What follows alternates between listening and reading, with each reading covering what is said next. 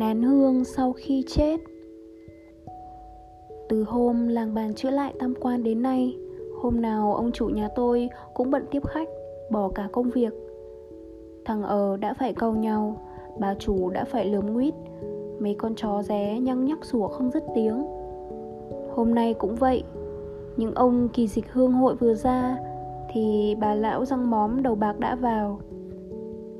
Người ta nói chuyện với nhau ở trên nhà thờ Hình như câu chuyện cũng không cần bí mật. Biết là việc riêng của họ Tôi không có ý nghe ngóng làm gì. Nhưng cái lỗ tai vô tình Thỉnh thoảng lại bị lọt vào những câu như vậy. Sức tôi chỉ lo được thế Chăm sự nhờ ông giúp tôi. Tôi vẫn hết sức giúp cụ Nhưng ông Điền Lễ nhất định không nghe. Không lẽ tôi làm phù thủy lại hù ga nhà? Tàn một hồi tiếng to, tiếng nhỏ. Bà lão lững thững chống gậy trở ra. Ông chủ nhà tung tăng đi xuống nhà học Với một nụ cười đắc chí. Ở nhà quê, Giàu mà lép vế, Nghĩ cũng khổ thật ông ạ. Tôi chưa nói sao, Ông ta liền hỏi. Chắc ông không biết Bà lão mới rồi là ai? Và ông ấy lại giảng. Đó là bà Tư Tị, Thím thằng cả thân ở xóm dưới. Bà ta quá chồng từ tuổi ngoài 20 tuổi. Lúc chồng chết đi, Trong nhà không có hột gì. Chị nhờ chiếc đòn gánh với hai bàn tay. Thế mà trong mấy chục năm, Bà ấy tậu được hơn 4 mẫu ruộng, Làm được 5 gian nhà ngói, Còn tiền cho vay không kể. Làng tôi ai cũng phải phục bà ta có tài làm giàu. Vừa nói, Ông ấy vẫn vừa ghé vào chỗ tôi ngồi và tiếp. Nhưng mà họ giàu là phải, Ông tính, Quanh năm khách hứa không có Sư thuế không mất, Làm gì mà chẳng giàu. Nếu mình mà được như họ, Có lẽ mình còn giàu bằng hai. Tuy vậy, giàu như bà này Cũng chỉ là cái thân tội. Ngừng lại để về một mùi thuốc lào, Rồi như sợ tôi cướp lời, Ông ta kể luôn một mạch. Bà ấy không có con trai. Lúc trước chỉ có một đứa con gái, Nhưng sau nó lại chết mất. Vậy mà bà ta hà tiện rõ vắt cổ cháy ra nước. Suốt đời ăn cơm với muối. Bữa nào hoang lắm mới dám mua một mớ rau. Tháng 5, tháng 10 cũng như tháng 3, tháng 8 Nếu không độn khoai thì độn ngô Chẳng bao giờ nấu cơm toàn gạo. Những năm gạo đắt Thường chỉ ăn khoai ngô chứ cơm. Thế nhưng nhiều lúc vẫn phải đổ đi hàng trăm, hàng chục. Là vì ông Lý Phó làng tôi Đều tay ghê gớm. Thấy bà ta có Nay người này hỏi vài chục, Mai người kia hỏi vài chục. Cho họ vay, Ấy là mất hút, Chớ có bao giờ họ trả. Nhưng nếu không cho họ vay, Họ sẽ bới bèo ra bọ, Khó mà yên lành với họ. Bà ta cũng đã chịu khó luồn lọt, Nội các đàn anh trong làng, Nhà nào có dỗ có chạp Hay có cưới xin khao khoán. Dù không mời, bà ta cũng đến Với một món đồ lễ Đám nhỏ vài chai rượu Đám lớn thì vài đồng bạc. Những lúc làng có công việc Ví như chữa đình, chữa chùa chẳng hạn Bà ta đều có xuất tiền công đức. Không tuần trai nào mà không mất nước mắt. Vậy mà các ông hào lý vẫn không tha cho Hệ gặp dịp được bóp là cứ bóp. Tôi ngạc nhiên và hỏi Bà ấy không có họ hàng nào ư? Cớ sao người ta chịu để người ngoài ăn hiếp mãi một người trong họ như vậy?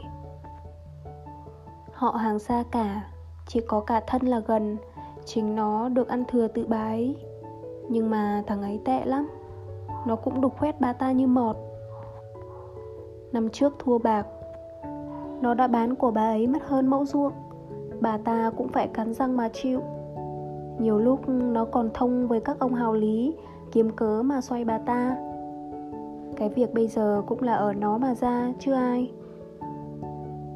Nói đến đây, như đã dứt mạch, ông ấy thông điếu đặt thuốc, hút một hơi dài, rồi lại tiếp tục. Hiện nay bà ấy đương xin đặt hậu ở làng. Việc này kỳ thủy không phải tự ý bà ta. Vì thằng cả thân thấy thím còn vài mẫu ruộng và mấy gian nhà, nó muốn bán nốt, nhưng trong làng chẳng có ai mua nó mới bàn với ông Điển Xui cho bà ta đặt hậu Nếu việc xong, ông Điển phải chia cho nó một nửa số tiền. Ông kia bằng lòng.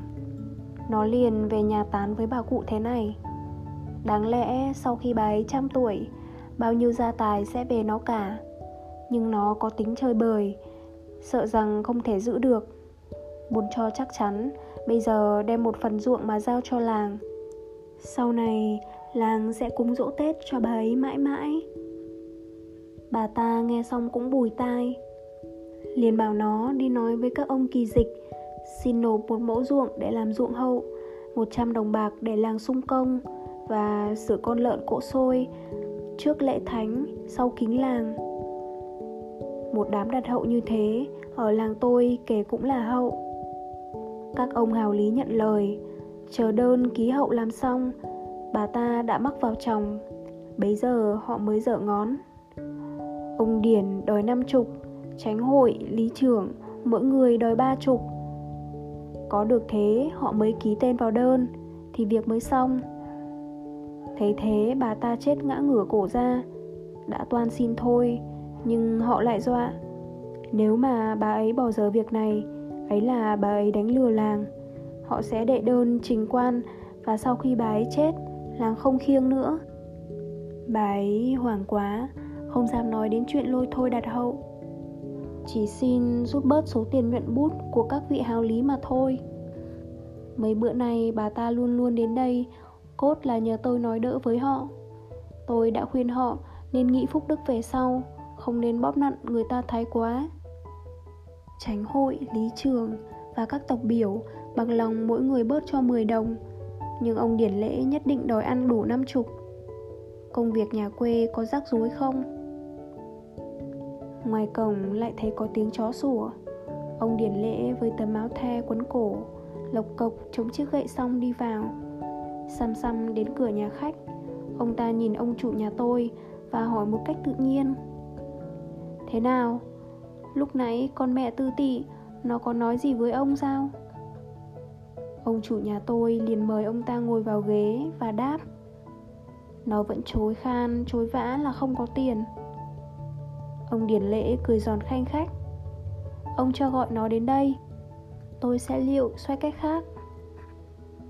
Vâng lệnh ông chủ Thằng nhỏ lật đật vác gậy ra đi. Một lúc sau Bà lão tư tị đã đến với dáng bộ khôm núm. Sau khi chào ông Điển Lễ Bà ấy ngồi phệt xuống mặt thềm gạch. Ông Điển lên giọng hách dịch. Tôi đòi 50 đồng bạc, Bà tưởng là đắt hay sao? Nếu đắt thì thôi, tôi không cần. Một người như bà, sau khi nhắm mắt, kiếm được kẻ thắp cho nén hương cũng khó lắm thay. Huống chi, muốn được cả làng cúng lễ, cũng vì làng chữ tam quan, cần đến tiền tiêu, cho nên chúng tôi phải cố thu xếp cho bà. Nếu như lúc khác bà có hàng nghìn cũng không lo nổi. Bà thử nghĩ kỹ mà xem. Bà lão nói giọng phều phào của người móm Thưa cụ, tôi không dám tiếc các cụ. Chỉ vì trong nhà chưa sẵn Ruộng bán không có ai mua Đi vay không được. Ông Điển không để cho bà ấy nói hết lời. Nếu vậy thì bà gạt ruộng cho tôi cũng được. Không phải văn tự văn khế gì hết.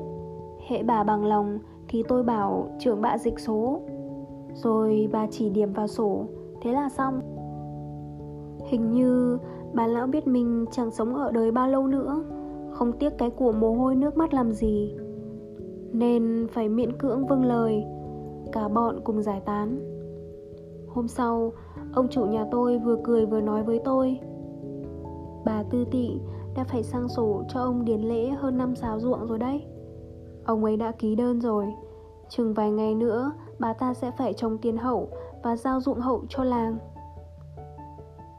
Ngô Tất Tố, Hà Nội Tân Văn, số 17, mùng 7 tháng 5 năm 1940